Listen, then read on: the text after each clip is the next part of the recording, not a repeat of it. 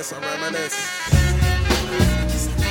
What's up, everybody, and welcome to another Boardroom Out of Office podcast, special edition, live from my office today. So, not technically out of the office, but as always, I'm here with my man Gianni Harrell. How we doing? that was good, man. You went with the mob, the little mob version of it. Mixed it up.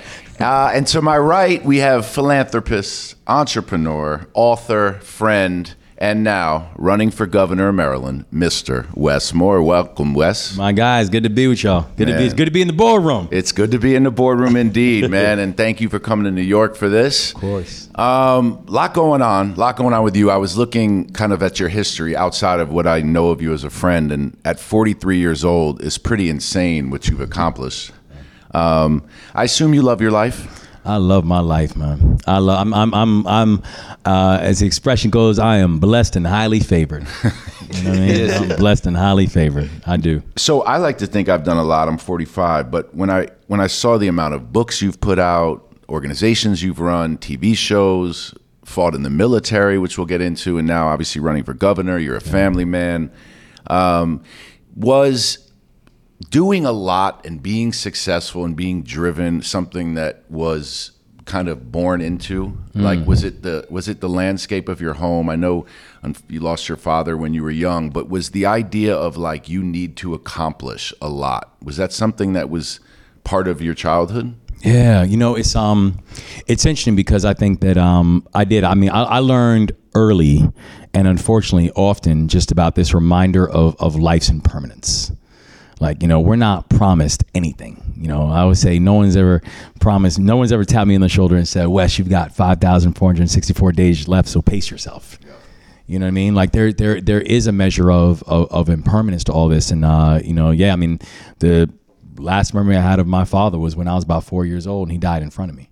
Um, and and I think that I saw early that the time that we have, if it's not promised, that means let's actually do something with it. You know, let's let's push, let's drive, let's let's focus, let's Yeah. go ahead and do some things with it because with every single day, uh, as long as you keep in context that that day is a blessing, then you have to then use your blessings accordingly. So I think that you know from a from a from a pretty young age, that idea of life's impermanence became something that became pretty driven into me, and um and I think I've just tried to live my life accordingly, understanding that. Yeah, impermanence. that makes sense. I mean, I think it's I have a exceptional memory of my childhood, and it's pretty special tool when you can like mm-hmm. really pull from memories that are so clear to you of 30 years ago. And I've started to tell my children them and started to really use them and empower me. But to remember that feeling when your father passed away and that it still resonates with you, you must similarly have like real memories of that period of your life. I mean, literally, I, I remember, uh, uh, you know, what ended up happening for for for that memory um, was he went to a hospital and his face was unshaven and his clothes were disheveled and uh, and when he arrived at the hospital, there was assumptions about whether or not he had insurance, um, and he he was sick and he couldn't really defend himself. And when my mother got to the hospital, they were asking her questions like, "Is he prone to exaggeration?" And they asked him to leave the hospital and they said you know go home and get some rest and if it gets worse to come back. And the memory that i have of that moment was um, he was upstairs he was getting some rest and i heard him kind of coming down the stairs and i went to the steps so he could see him as he's coming down the steps and he collapsed and he just collapsed coming down the stairs. And um and then i then there was a crash because my mother was in the kitchen and she was cooking something and you know she heard the cr- she heard the crash. She drops what she's doing. She runs out and she sees him and then everything then just becomes this measure of a blur. At that point you know my mom calling everybody scurrying around eventually the hospital the ambulance come. Um, but but that was it. And it Yeah. was was amazing is to your point that there was so much about that period that is just fog and then there's certain things that you remember so distinctly and like that moment of watching and going to like i remember that moment and um and it's something just kind of it it it sits with you Yeah. It's like you, it's like a movie you watched in some weird ways Exactly. 20, 30 years ago. Do you do you remember your childhood like that? I do. I also my ch- I do remember my childhood from my perspective, but I also remember my parents telling me what my childhood was like. So I, I'm always like, "Oh yeah, I remember that." Yeah. you told me that Well, story they- a million they- times, and I'm like, "Oh, I was there." Yeah, they definitely have. Um, th- there's a completely different read on what happened from your parents and from you, and they're both real, which is what I've learned to realize. Like what I felt as a kid was real, and I probably also exaggerated it because I was a kid. Um, and you, and you see that too essentially with parents and i think even right now you know parents you know i know you got you got 12 and 8 and, Yep. you know i've, I've uh, have 10 and 8 but there's certain things and i and i, I learned throughout the process because actually you know when i ended up writing writing the other Wes Moore it forced me to almost interview my mom in a way that I didn't interview her before. Like we had conversations between mother and son before, but when I had to write this book, I had to like ask her questions like, no, no, I need you to answer Yeah. this question. And she's sharing things at that point. We're like, damn, I never knew that. I never thought about it that way. But as a parent, there are certain things, and and and and G, you just talked about where there's certain things as a you know we want to. There's certain things that we don't want to expose our children to. Yeah. There's certain traumas that we're not trying to expose our children to. There's certain there's certain weights that we're like, let us carry it because I don't want you to ever have to carry that weight. And then having to now, when you're an adult, and you see it from a different perspective or you're having different type of conversations you realize that you know that that dynamic and those memories Yeah. uh, there was a lot of color that needed to get filled, filled Yeah, that's uh, that's very true because it's like um, they almost believe the story they had to tell you, and they told it for so long that that's their truth. That's right. And then you have to say to them like, "I'm not mad anymore," but you got to keep it real. You were a mess. yes You know what I'm saying? Like it wasn't all good, but Yes. that's okay. And that that is a process, and it's it's cool when you get some confirmation because it can be. Um, you know, I know you were joking about it, but it can be really frustrating, to be honest, when you try to uh, unravel some of that, and then your parents are like, "No, no, come on, it wasn't that deep," and it's like, "No, it, it was pretty deep." You know what I'm saying? Like you, the ones that held it back, but. Um, when I, I remember when I first met you, I knew you were from Maryland, and that's because I, you know, I managed Wale, and when I was in the music world, I've been working with KD for ten years, and got to know everybody in PG County. Um, I knew you were from Maryland, and that's just something that I'm I can pick up from, right?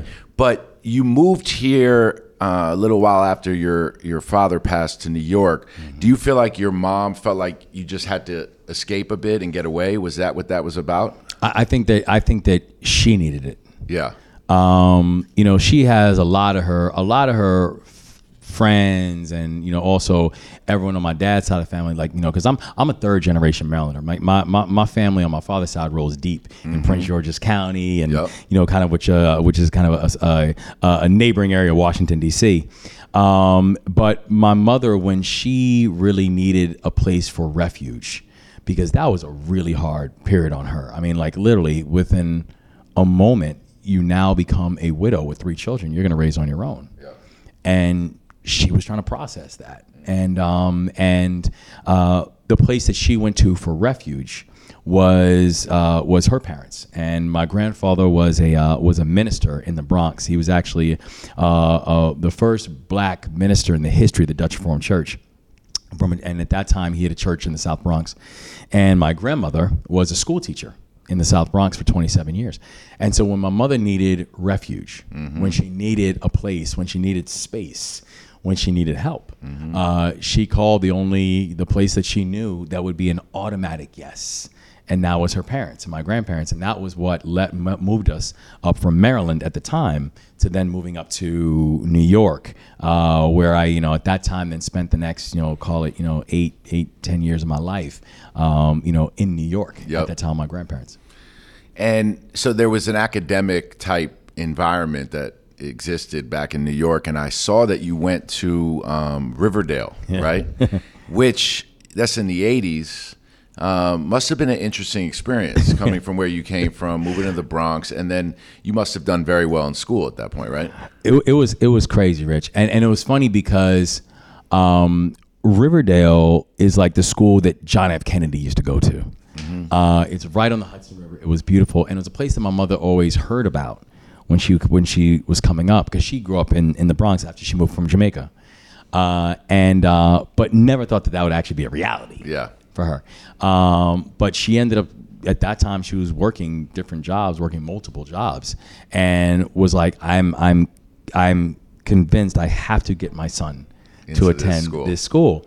Um, and it was. I mean, it's a it's a beautiful place and a beautiful school and and and all the things that um that you know that we talk about.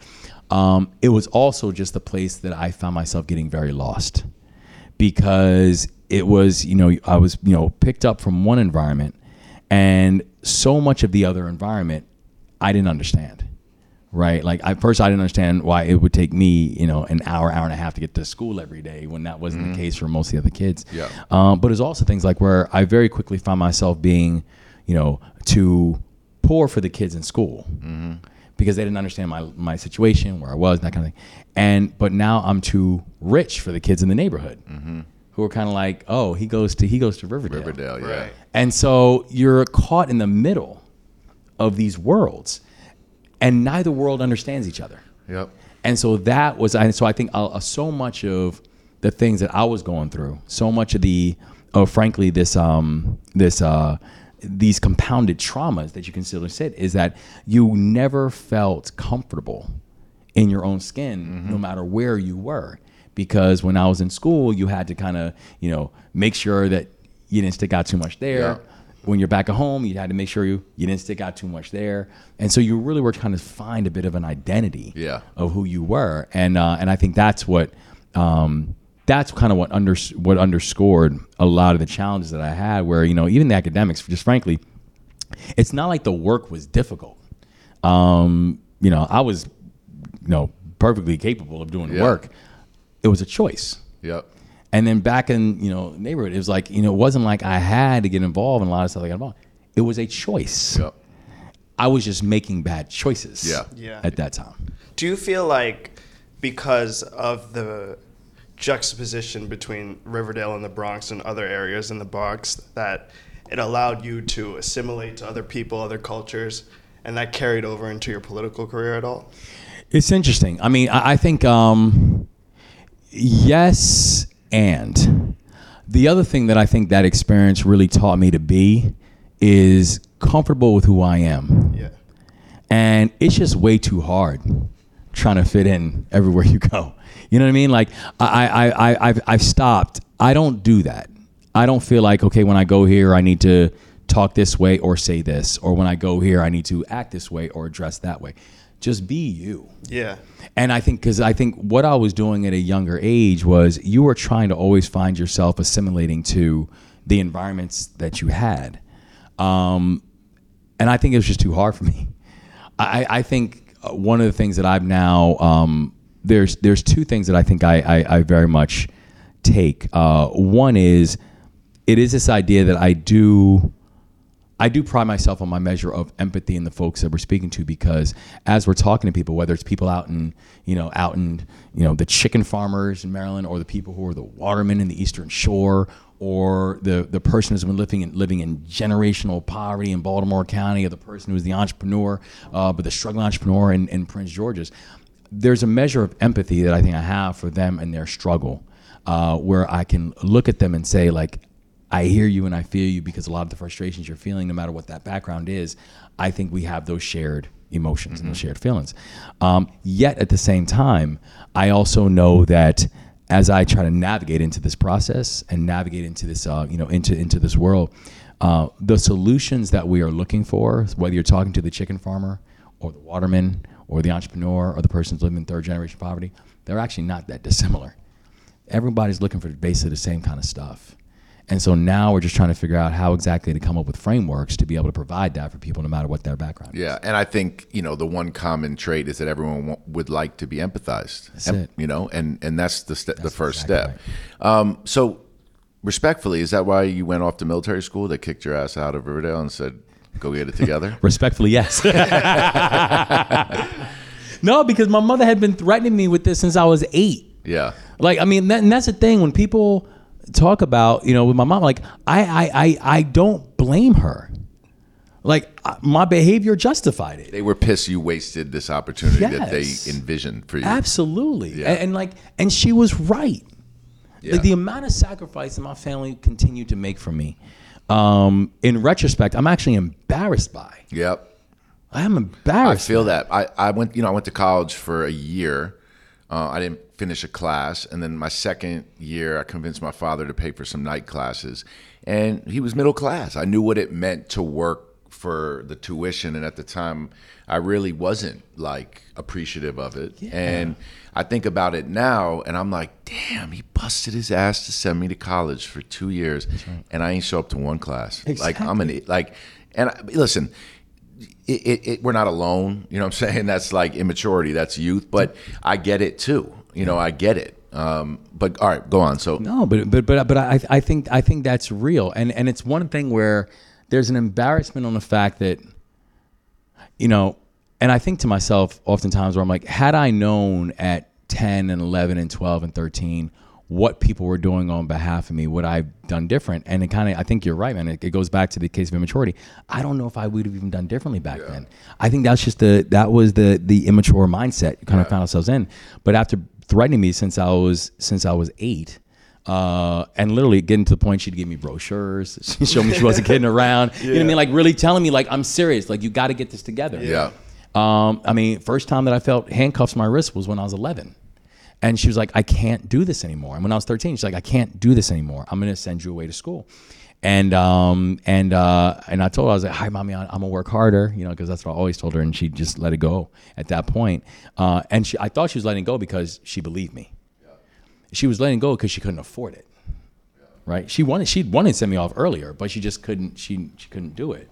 And then finally, when I was 13, uh, you know, she and ended up making a decision and sent me off to military school when I was 13 years old. you were like, "Mommy, I'm gonna do better." She's like, "Don't mommy me no more." Wes. Don't make it. get packing, get packing. Yeah, Wes, just so you know, we're all rivals here. You did Riverdale, you did Fieldston, Yeah. you did Horace Mann. Oh man, all the hill schools, man. it is. Yeah. All the hill schools. I think we all each school has its own like distinguished thing. Oh, absolutely. But we'll all say something different because we'll all be a bit biased, except for you because you probably don't care. I, but I don't I don't rep it like that. Yeah, that's what I thought. That's what I, I mean. You But you, but you know what's crazy? They actually invited me back to be their graduation speaker like like six years ago. oh, really? And it was crazy. So this is a true story. They called me with a graduation speaker, and they're like, uh, you know, we'd like for you to come back and be graduation speaker. And I was kind of, I was silent. And the guy who, who was the, was the head of school at that time, he said, he was like, hello, because it was on the phone. I said, I said, I'm still here. I said, you do know it didn't work out that well for me. and he's like, he's like, yeah, he's like, the damage you caused is just about fixed. So he's like, so we decided to invite you back to campus. And so they invited me to be the graduation speaker, and they gave me an honor. They gave me an honorary degree. It was amazing because I was like, now it actually hangs up in my mom's house. I was like, she earned it more than I did. That's incredible, man. But you know, and, but it's funny. I had lunch with them afterwards, and they said something to me. They're like, "What could we have done to make your experience better when you were here?" And I thought about it, and my answer to them was, "I wish you all would have chosen to have conversations with me instead of just about me." yeah. Because had you actually asked me what was going on and why my behavior was the behavior it was, I might have actually told you. Yeah. But I was like, but no one ever bothered to even ask me. They just kept on having That's conversations interesting. about me. That's that's probably a representative of the time a bit, like the end of it. Fieldston, you know, they call themselves the ethical culture school. It's actually all we did was talk about the issues. like from the time we were a kid, it was like, why didn't you go to gym? What's really going on? And it's like nothing's really going on. Like you know what I'm saying? it's not deeper than you think in this case. Um, but so when you, you go to military school, which you know was a threat, um, like were you scared of this threat? Because it's a real thing. Like I would have been scared of that threat as a kid. I wasn't scared of the threat because I didn't think it was real. You know, I, I think the things that scare us are the things that we actually think have a chance of being real. And I just had no. I I was like, they ain't gonna send me away. So what happened when you got there? They sent me away, and uh, and uh, you know, it's funny that first that first morning was so crazy. Um, we had bunk beds, and in each of the in each of the, the docks in each of the rooms, and I was on the top bunk, and my roommate was on the bottom bunk, and uh, and they start playing, and it's five thirty in the morning, and they start playing heavy metal music. I don't know if y'all remember the song uh, um, uh, "Welcome to the Jungle" by Guns N' Roses, and y'all know it starts with the big guitar. They're blasting the song in the hallway. They're flashing these lights on and off, and they're hitting trash cans with sticks and they're screaming. They're like, "Get out of your racks! Get out of your racks!" So everyone's jumping out of the beds, but I look up and I look at the clock because the clock plugged in, and the clock said five thirty in the morning. And so my roommate jumps out of bed and his like legs are shaking, and he's looking at me. He's like, "We gotta, we gotta go, we gotta go." So I look at my roommate and I look at the clock and the clock says 5:30. So I look back at my roommate and I said, "Dude, it is it is 5:30 in the morning." And I said, "Tell him to come get me around 8." I, I like I like to sleep till eight. You know what I'm saying? I was like, I was like, tell him I'll be ready to go at that time, as if this was an optional wake up call. Yeah. And so he runs out, and then I hear like, why is only one person outside this door? The door slams open. My first sergeant, who I was 13 at the time, my first sergeant was like 17, comes into the room, and he's looking at me still sleeping in bed. So he's screaming at me, yelling at me, and all kind of stuff. And I take my pillow because I have my pillow over my head to try to block the noise. I take my pillow off my head and I look at him and I say, "Man, if you can get out of my room." And I'm 13, he's 17. So he looks at me and he just smiles He's and he walks out of the room. you don't know what you're about to get into. I had no idea. I was like, oh, this thing is much easier than I thought. Yeah. Next thing I know, the entire chain of command walk into my room. And all of them walk in the room, they take my bunk and they take the rack, take the mattress off of the off of the rack, off the metal part, and flip the mattress over, and then I fall five feet to the ground. That was my first morning at this place. So needless to say, I'm like, I'm not oh staying. God. These people are oh, crazy. man. And that was my that was my introduction. He was- my man, I like to sleep till eight. But what what besides like the obvious, so it's academic training and military training. That's Yeah. the difference. But you know, honestly, I think the biggest thing I got from it, um, there was the academic training, there was the military, and and yeah, I mean, they woke you up early, they made you do push-ups, they did all that kind of stuff that you just had to do, right? Um, I honestly think the biggest thing that I got from there was the leadership, because they start you off very, very early on leadership, and it's very intentional, and they're going to put you in charge of something small, and if you do that well, they're going to graduate you. Now you're going to charge something bigger right? So first I'm in charge of this room. If it's clean, they're going to congratulate me. If this room is dirty, then Lord help me. But then they notice the room is clean. Like, all right, Moore, nice job. Now we're going to make you a squad leader, and we're going to put you in charge of somebody, in, in charge of a group of people. And if let's say, so gee, let's say you're in my squad, and let's say you show up five minutes late for class. Never. Never. but the teacher's not going to ask you why are you late. The teacher's going to ask you, who's your squad leader? And they're going to come find me. And they're going to come to me and they're going to say, he was five minutes late for my class today. Why? And I better have an answer, right? And so there's this graduated sense of responsibility that I think that, and, and leadership that I think I didn't just learn there, but I'm a, just a big believer in for so many of our children, it's like they want to be a, they want to be a part of something. They want leadership. They want something that they can hold on to and be responsible for. And so the question then just becomes, what can we do to introduce to that to them early?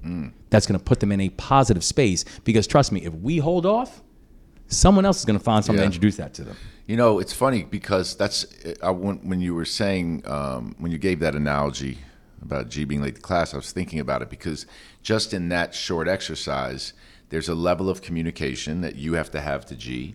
There's a level of accountability that G then has to have to you, and you have to have up. Yep. There's a certain way in which you're going to communicate, advocate for what you need and expect, and that's one exercise, right? And you're starting to cement that over and over again. I would assume that is about the best way to build these foundational skills. And you you quickly, I mean, it, it's never quickly, but like when reading your bio, it's like I'm in the middle of like, all right, he was all messed up. He goes to military school, and then it's like Rhodes Scholar. Damn, you just jumped ahead. Now the guy's now you're at Oxford and you're a Rhodes Scholar. I'm like, all right, I didn't see that turn coming. Nobody did. You obviously one flip of the mattress really worked. For you. That's what happens when you hit your head from right. the top bunk Land bed. wrong, man. Yeah. So so did it click at that point? Was it was that the inflection point Yeah. Um, or one of them? it was definitely one of them. I swear. I, I, I think my life is just like this consistent thread of, and maybe it's like all of our lives, right? But it's this consistent thread of, you know, two steps forward, one step back, two steps forward, one step back, one step forward, two steps back. Um, and and that's just kind of like the cycle, right? So there was definitely never like this, you know, like oh, like it all made sense moment. You know what I mean? Um, but at the same time, I, I think what did happen at that point, when you start feeling like you're responsible for something more than just you when you start feeling like your actions actually have impacts on people's lives more than just yours. That was a moment when I think I started to it, it started to make sense. And and I, I remember thinking about you know, and this goes back to the role that sports played in my life. The fact that you know how integral that was, and the way that I thought about both teammates and partnerships and how to keep myself straight mentally, physically, etc. Because people were relying on me. Right. When I thought about what it meant for my siblings, and I have two sisters, like you know, our ability to be able to do, uh, you know, support our mom and our family, because I had people now who I understood were relying on me. And so I do think that there was this idea that we weren't alone in it that started to have a real impact on on my behavior and how I approach the world. And once I started doing that, I think a lot of other things started falling into place. Yeah, because that's like if G's five minutes late, you're getting it. So now right. he's got to feel responsibility to you. That's right. And if you don't, you know, and, and vice versa. So That's right. Yeah, I get, I, I get it. You know, and that's what I, you know, that's what I meant by like there must be a very simple clarity to the principles that you're taught at, at military camp because it's based on like human needs and survival, not like a project that you're p- distributing That's or right. putting out. Pure accountability. Yeah. How do how do you make yourself accountable to not just a thing but a person? Accountability for each other and each other's actions.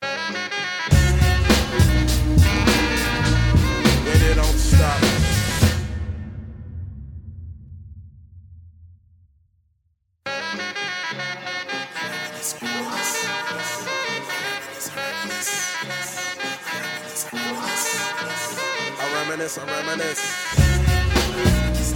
So then, um, you know, you get through your scholastic time, and now are like a well kind of experienced and studied student. You're a Rhodes Scholar from Oxford, um, so you have the world at your hands in, in some degree, but you end up now you're fighting in the war, right, in Afghanistan.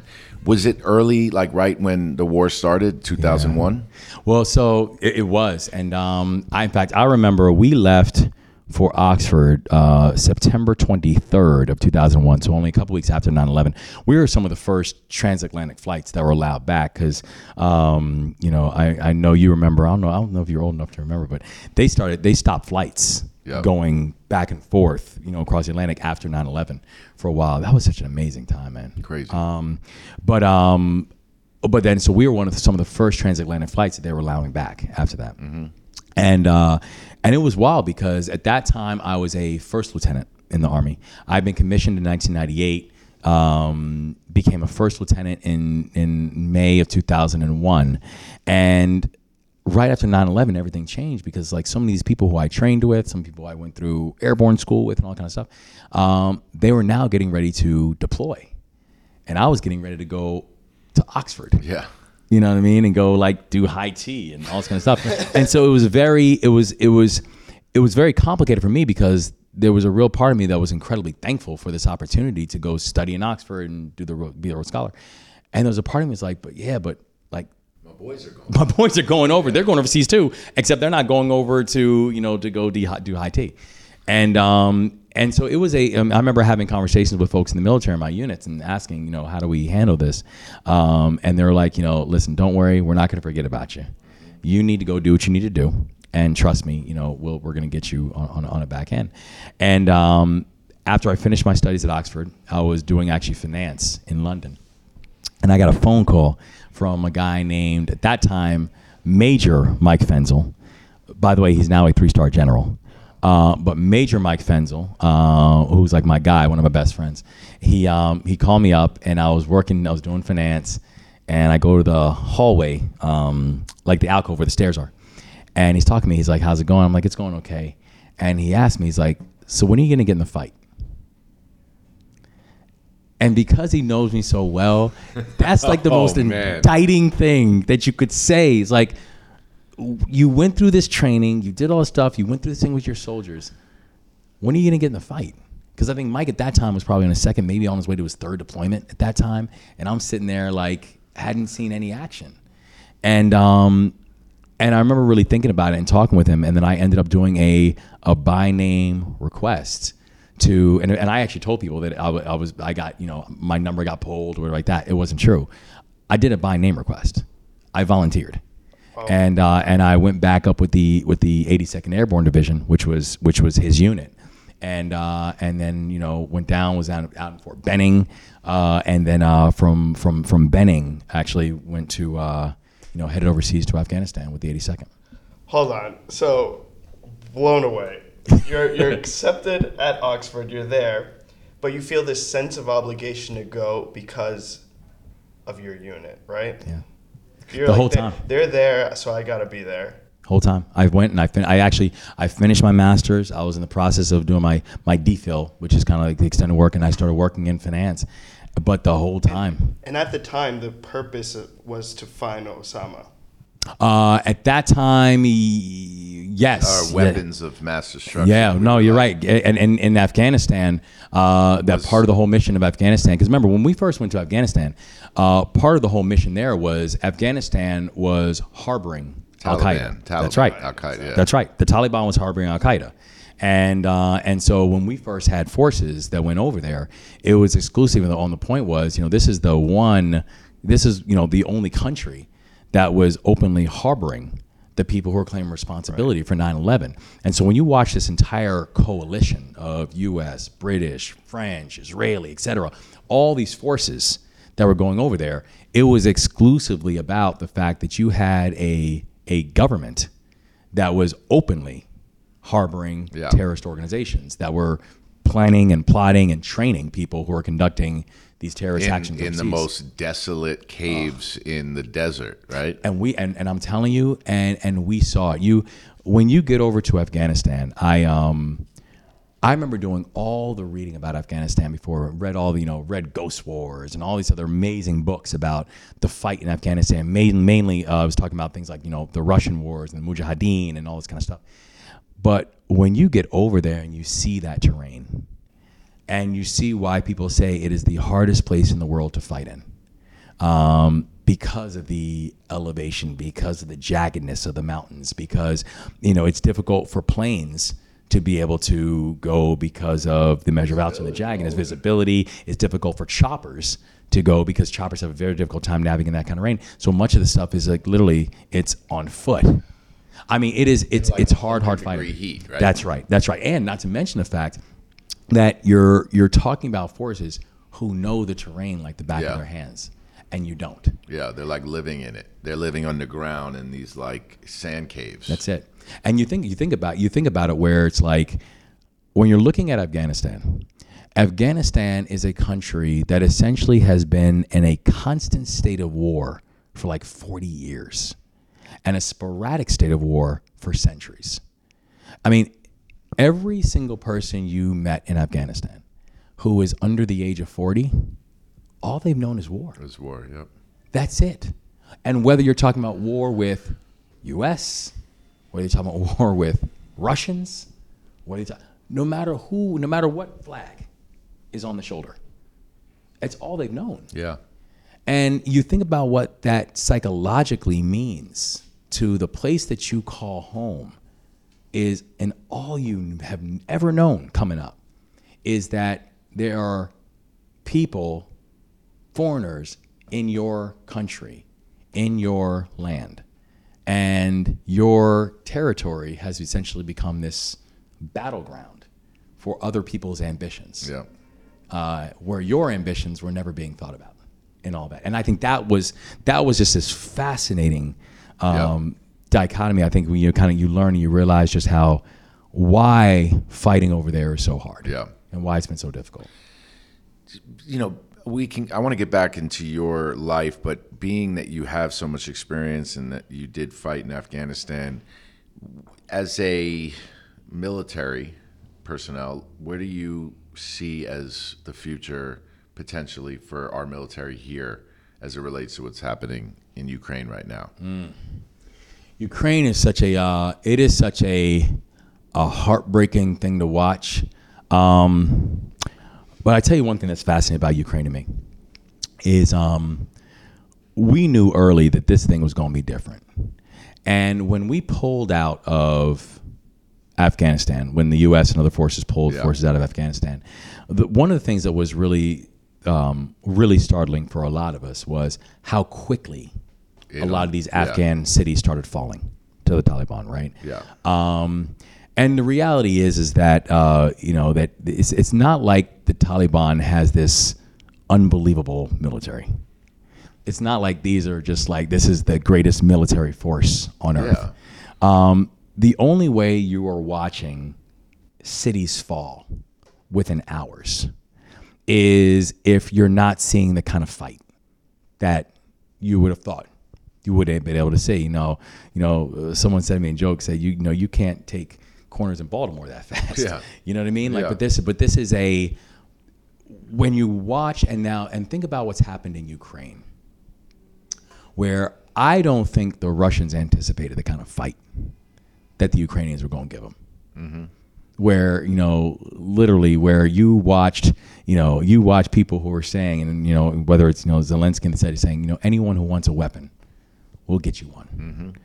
Like these folks were not giving up their Yeah. homes. They weren't giving up their land. They're the, the the the pride that you have for people who are just proudly Ukrainian in this moment they have shown this over and over and over again in a way that I don't think that the Russians were prepared for because there is this kind of narrative that oh yeah that's just a that's just it's a Russian territory no it is not Yeah. these folks are proudly Ukrainian Yeah. right Yep. and I think that that was something where um, you saw in Afghanistan where there there there is a there is a difference in this way that so much of what we had in Afghanistan it was very and still is very tribal right a person who is uh, Pashtun and a Pashtun on the Afghan side of the border and a Pashtun on the Pakistani side of the border they associate as Pashtun right not necessarily Afghani or Pakistan, you know, Pakistani or whatever the case might be.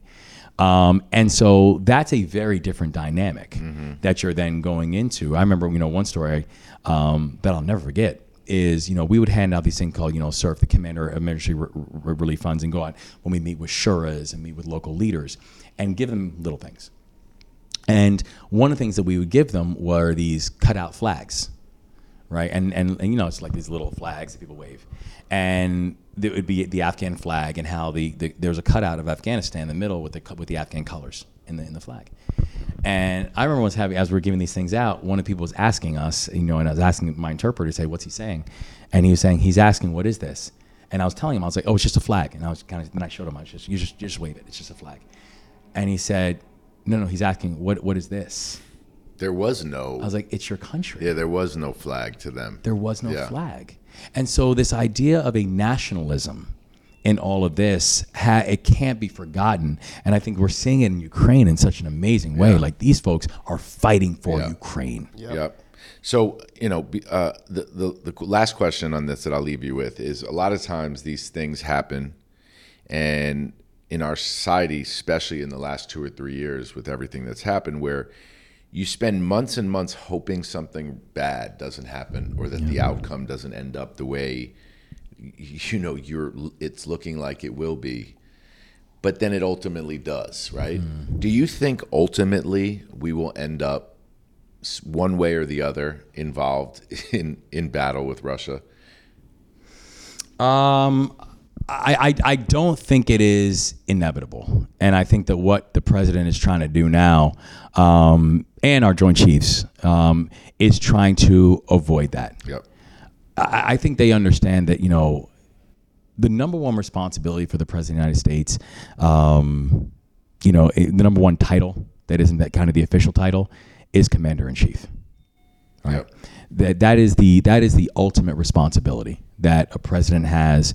Um, frankly, it's the same ultimate responsibility that a a, a governor has. Yep. That the governor is the commander in chief of, of the state's it. national guards Yep. right? Um, and I think that the president understands wholeheartedly, and particularly when you consider his family background and and his son, that um, that when you are when you choose to put soldiers, sailors, airmen, Marines, Coast Guards people in, in, in harm's way, um, you're not just making a commitment to them. You're not just making a commitment to their family. You're making a commitment to this country that you understand the ramifications and- implications of what you just asked and what you just ordered. And um, and I think the president does have a full appreciation of the weight of further escalation of this of further using military forces in all this. But I think that always has to be balanced on the number one obligation that the president has is the safety and security of the people of this country. And also, uh, you know, is, is uh, you know, for, for each and every one of us, um, you know, we sign an oath that we will defend against all enemies, foreign and domestic. Um, and so I think that we have our diplomatic corps and our diplomatic team rightfully working overtime right now to try to figure out how do we get to a conclusion? How do we get to something in this where we can address the fact that what Russia is doing is not just inhumane, it's illegal. Yeah.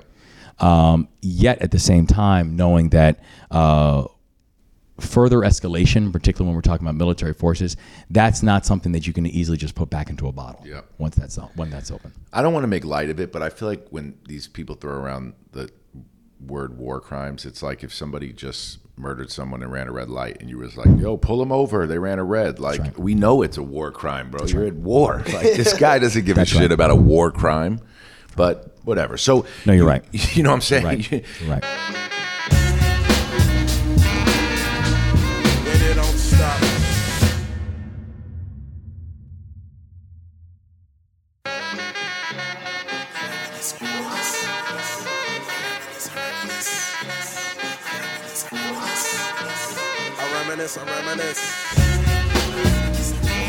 come out of Afghanistan, and, and it's funny because like a little um, anecdote in his career is serving as a White House fellow on issues of national security and international relations. That's like a mixtape I put out when I was managing artist or something.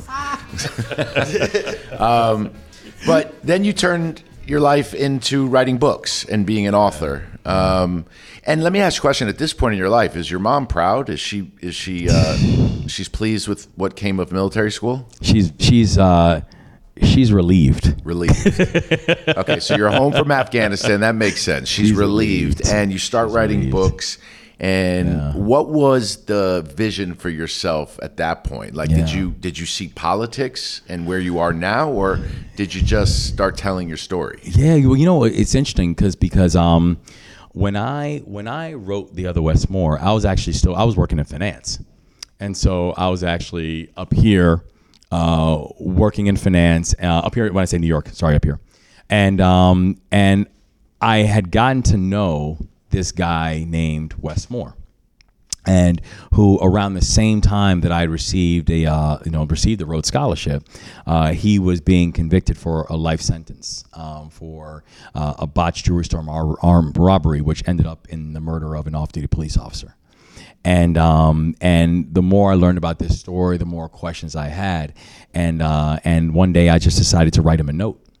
And you know I, I found out he was at Jessup Correctional Institution, which was at that time I think that's about 20 miles away, more or less from from Baltimore City, uh, which is where I was living at the time, and uh, and I wrote him this note, um, and you know about a month later I got a letter back from Jessup Correctional Institution from Wes Moore. And the one letter turned into dozens of letters, those dozens of letters turned into dozens of visits. Uh, and then eventually, this idea and this concept of the other Wes Moore came about of being able to tell the story of these two kids um, and what ends up happening that causes this split amongst these amongst these two kids and how you watch these differences show themselves uh, and it's really meant to be an understanding of just our larger society and our larger psychology and just about how you know how we're very quick to either congratulate or to castigate and we don't yet even fully understand the backgrounds of what we're talking about. And um, and I remember working in finance at that time, and I uh, and I put together this book.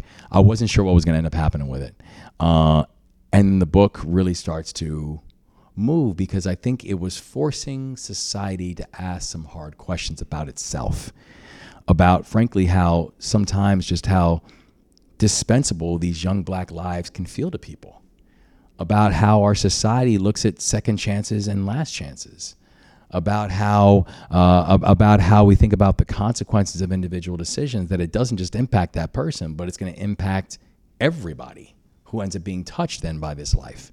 And um, and then I think it was at that point, when, you know, I was doing well in finance and all that kind of stuff, and and getting promoted and all that kind of thing. And then, but eventually, I just said, I said, uh, I, I feel like my life's destiny should be elsewhere. I feel like I'm not.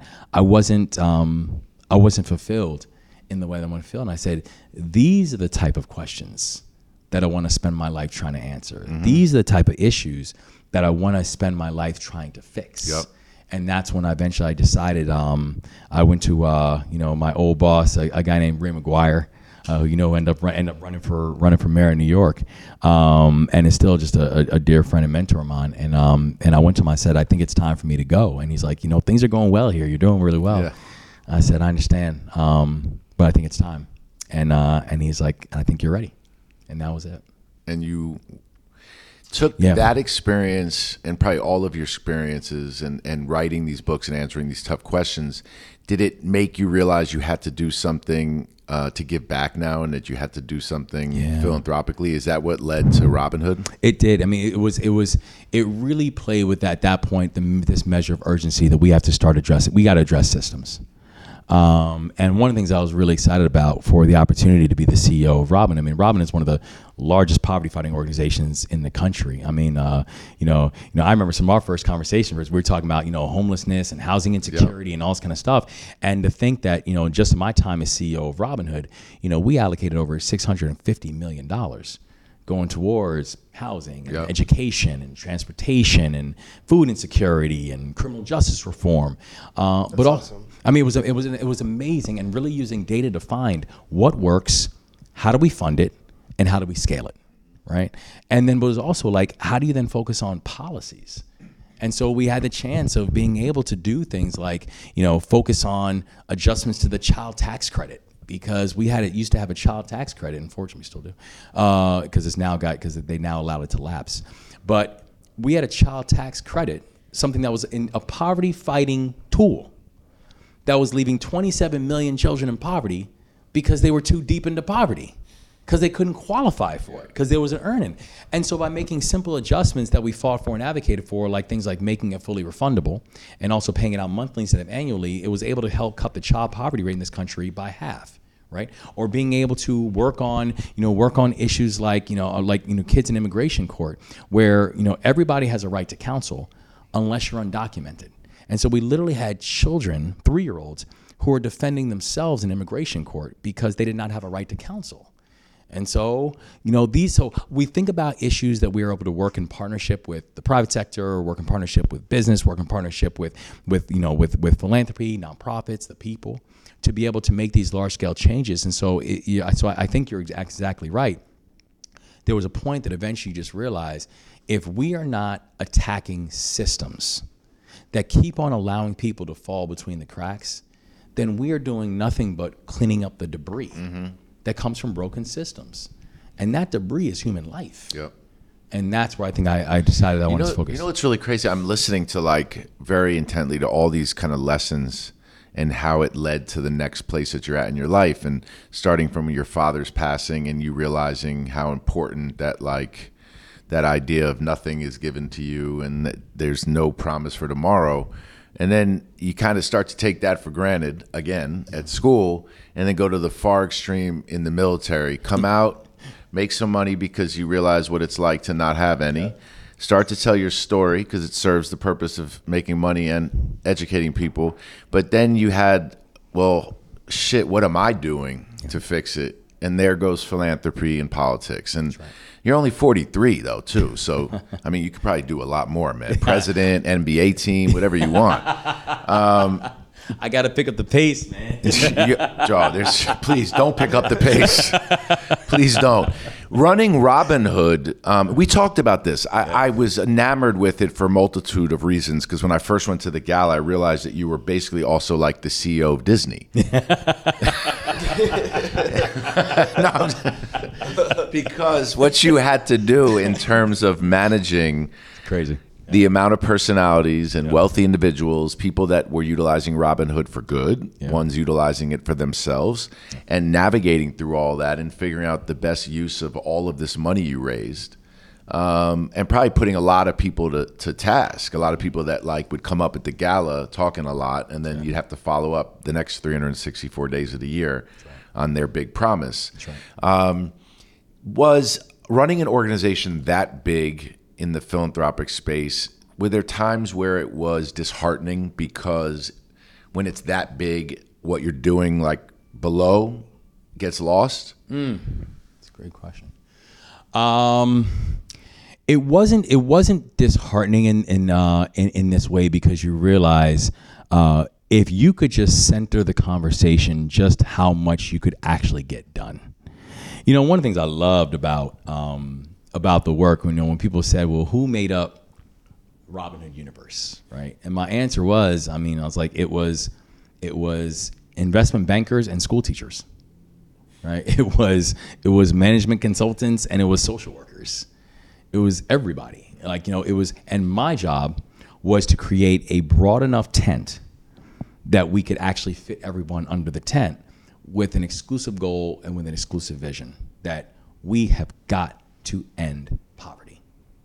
It is unconscionable that we allow children to exist knowing that for children who are growing up in poverty, their chances of being adults who will die in poverty are, stag- in poverty are staggeringly high.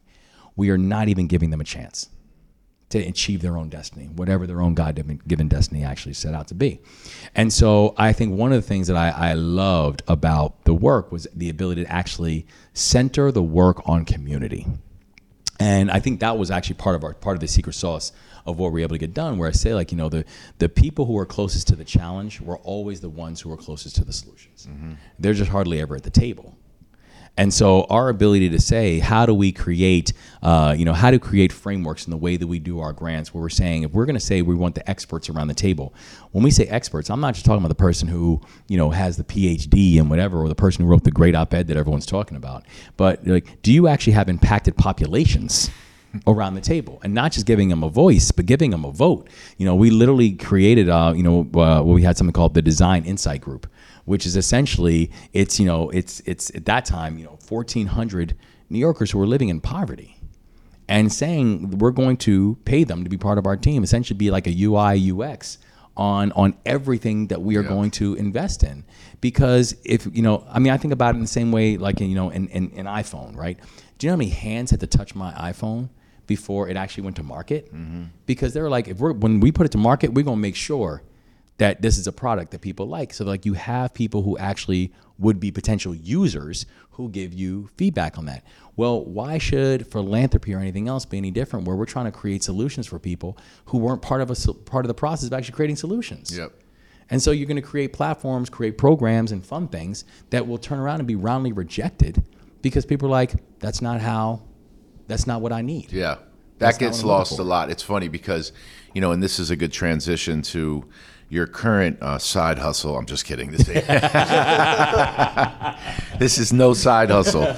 But uh, running for governor of Maryland is um, Kevin, as we've built out all of Kevin's kind of philanthropic initiatives and the vision that him and Wanda and Tony and their family have for PG County is, you know, we brought this incredible college track program to Suitland, Maryland. But one of the first things Kevin said was, I can tell you right now, there's a lot of these kids that have no intention of going to college. So what are we doing for them?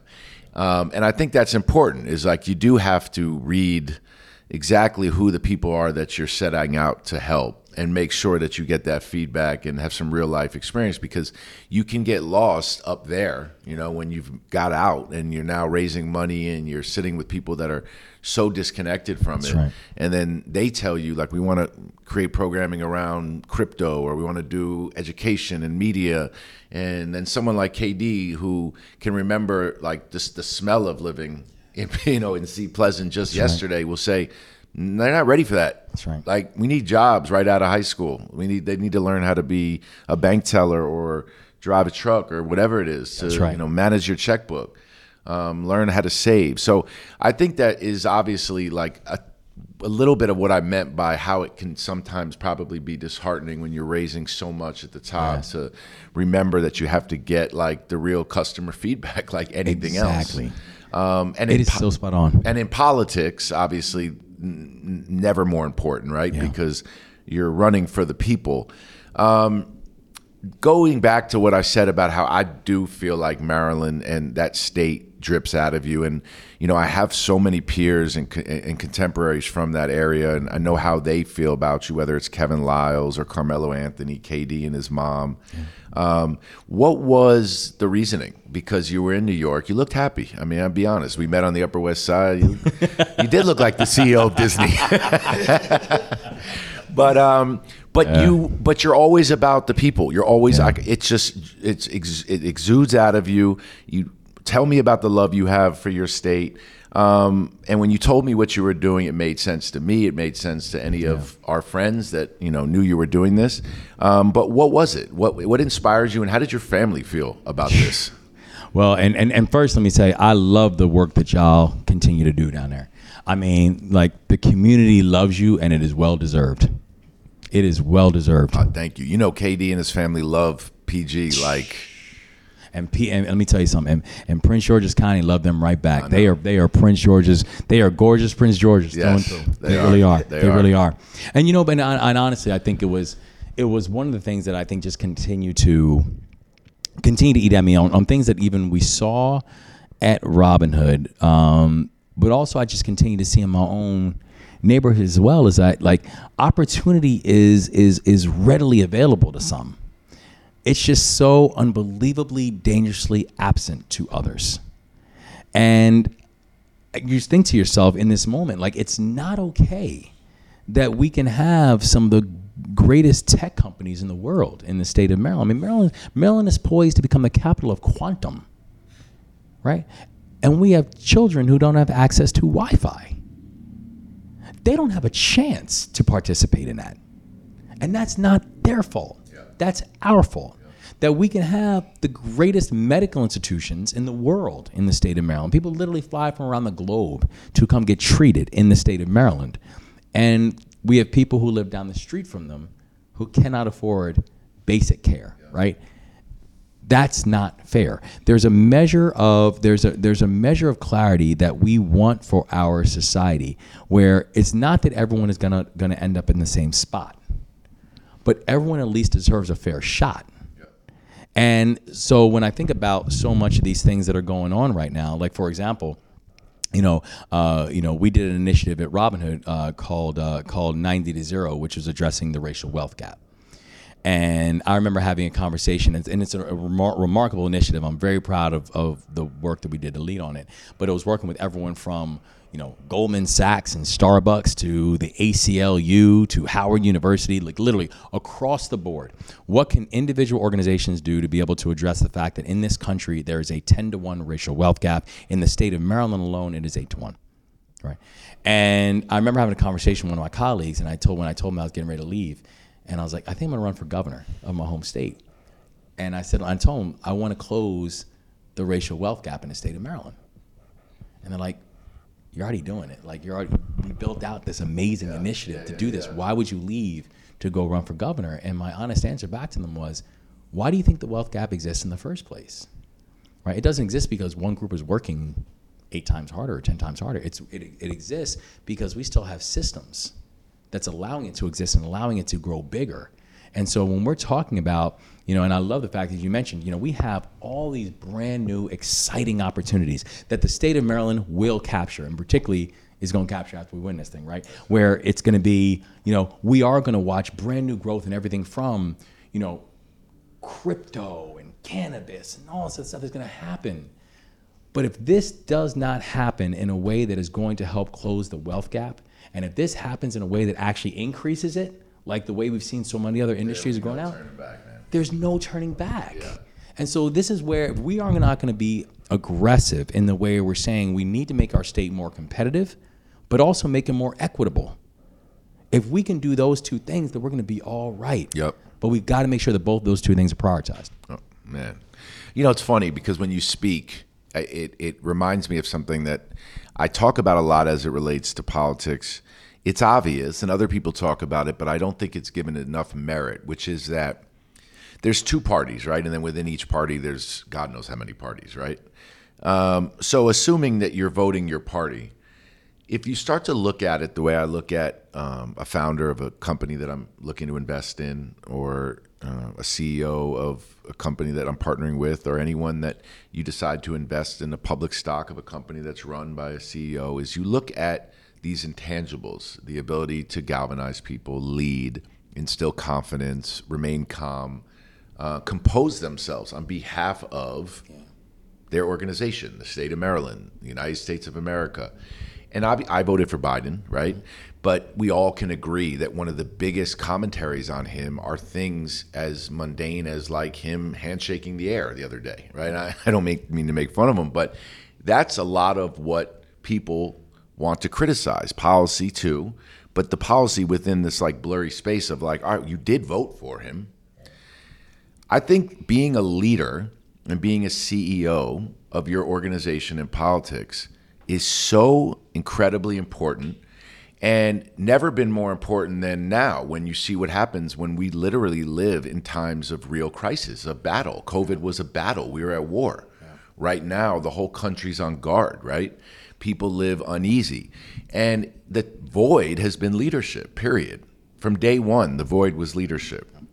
Um, you talk about some of these other countries that learn how to live with war in Israel or some of these places, and people can adapt if they're led and they're informed and educated.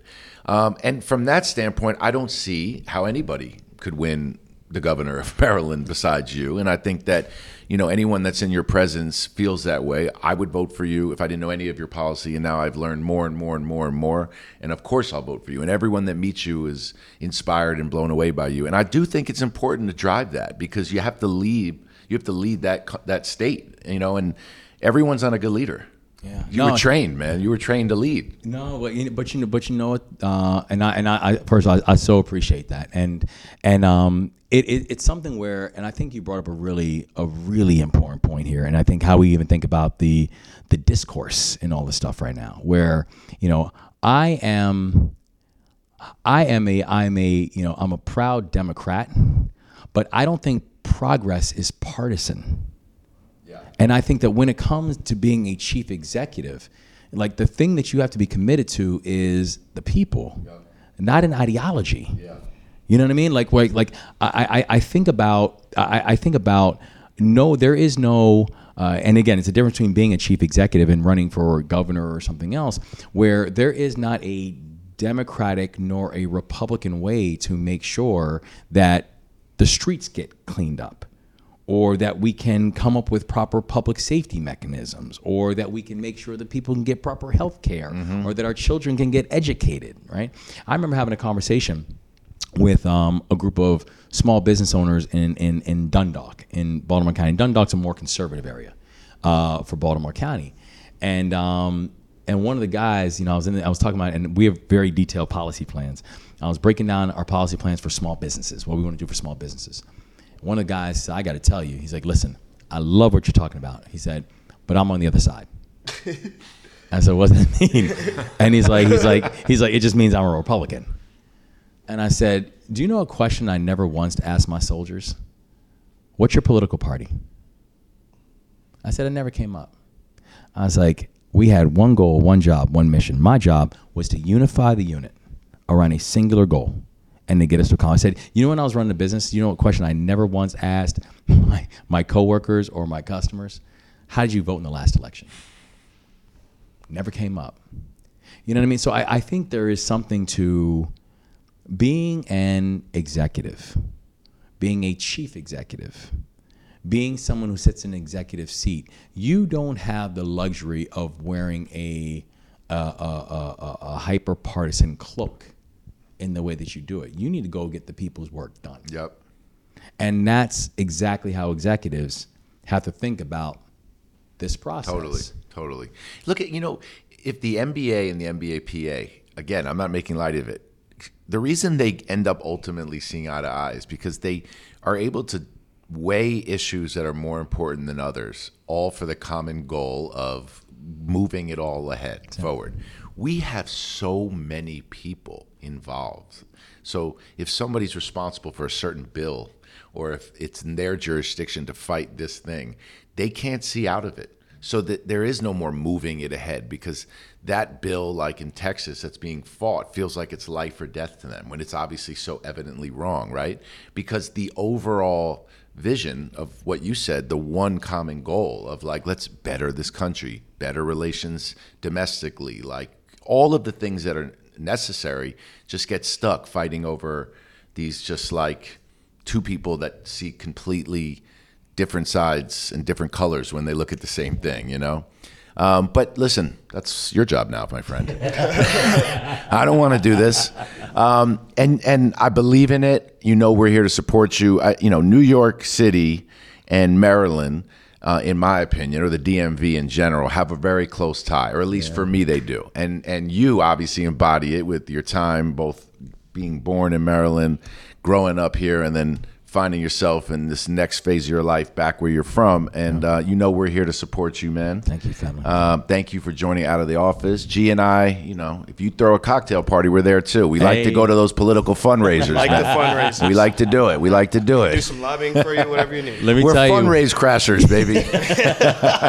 we need to bring the boardroom down to the DMV. oh, say it. say Say less. less. Say less. Well, thank you everybody for listening. What a treat to listen to my man Wes Moore, my brother Gianni Harrell. Download boardroom.tv for everything we do. Appreciate y'all. We'll be back soon. I reminisce, I reminisce.